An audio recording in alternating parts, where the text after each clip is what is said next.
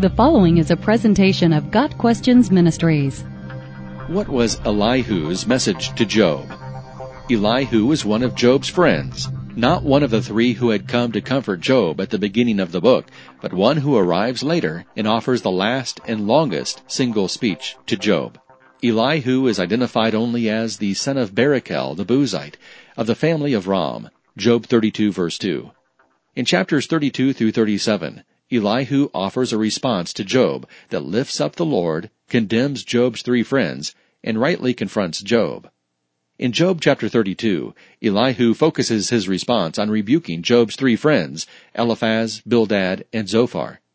In verse 12, he notes, I gave you my full attention, but not one of you has proved Job wrong. None of you has answered his arguments.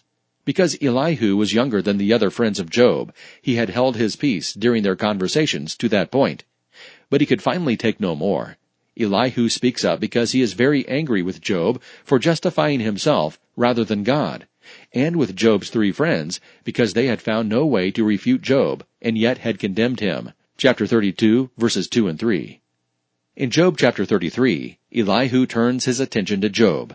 He declares Job wrong in saying he was without any sin and that God would not answer. Elihu says, But I tell you, in this you are not right, for God is greater than any mortal. Verse 12. In chapter 34, Elihu shifts to declaring God's justice. Verse 12 specifically states, It is unthinkable that God would do wrong, that the Almighty would pervert justice. In chapter 35, Elihu turns again to Job in condemnation. In verses 13 and 14, Elihu says, Indeed, God does not listen to the arrogant person's empty plea. The Almighty pays no attention to it. How much less then will he listen when you say that you do not see him, that your case is before him, and you must wait for him?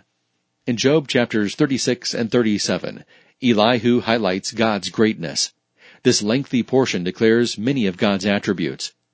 In chapter 36 verse 26, Elihu states, How great is God, beyond our understanding. The number of his years is past finding out. Elihu rightly points Job to God's might, saying, Listen to this, Job. Stop and consider God's wonders. Chapter 37 verse 14. In short, Elihu condemns Job's friends and Job's claim of being without sin, declares God's justice, condemns Job's attitude toward God, and exalts God's greatness. Elihu's four-part speech is followed by God breaking his silence to directly answer Job. In Job 42 verse 7, the Lord condemns Eliphaz, Bildad, and Zophar. Elihu is not mentioned again after he finishes his speech, but significantly, he is not rebuked by God. Elihu's life and speech offer many insights for today. First, he dealt with the real issues of the situation, rather than looking at the situation from a human perspective. Second, he emphasized God and his greatness, rather than focus on a human response to problems. Third, he responded with respect, allowing others to speak first before offering his own response. These traits can help us today as we seek to understand why God allows suffering and as we attempt to help others who face suffering. Got Questions Ministry seeks to glorify the Lord Jesus Christ by providing biblical answers to today's questions. Online at GotQuestions.org.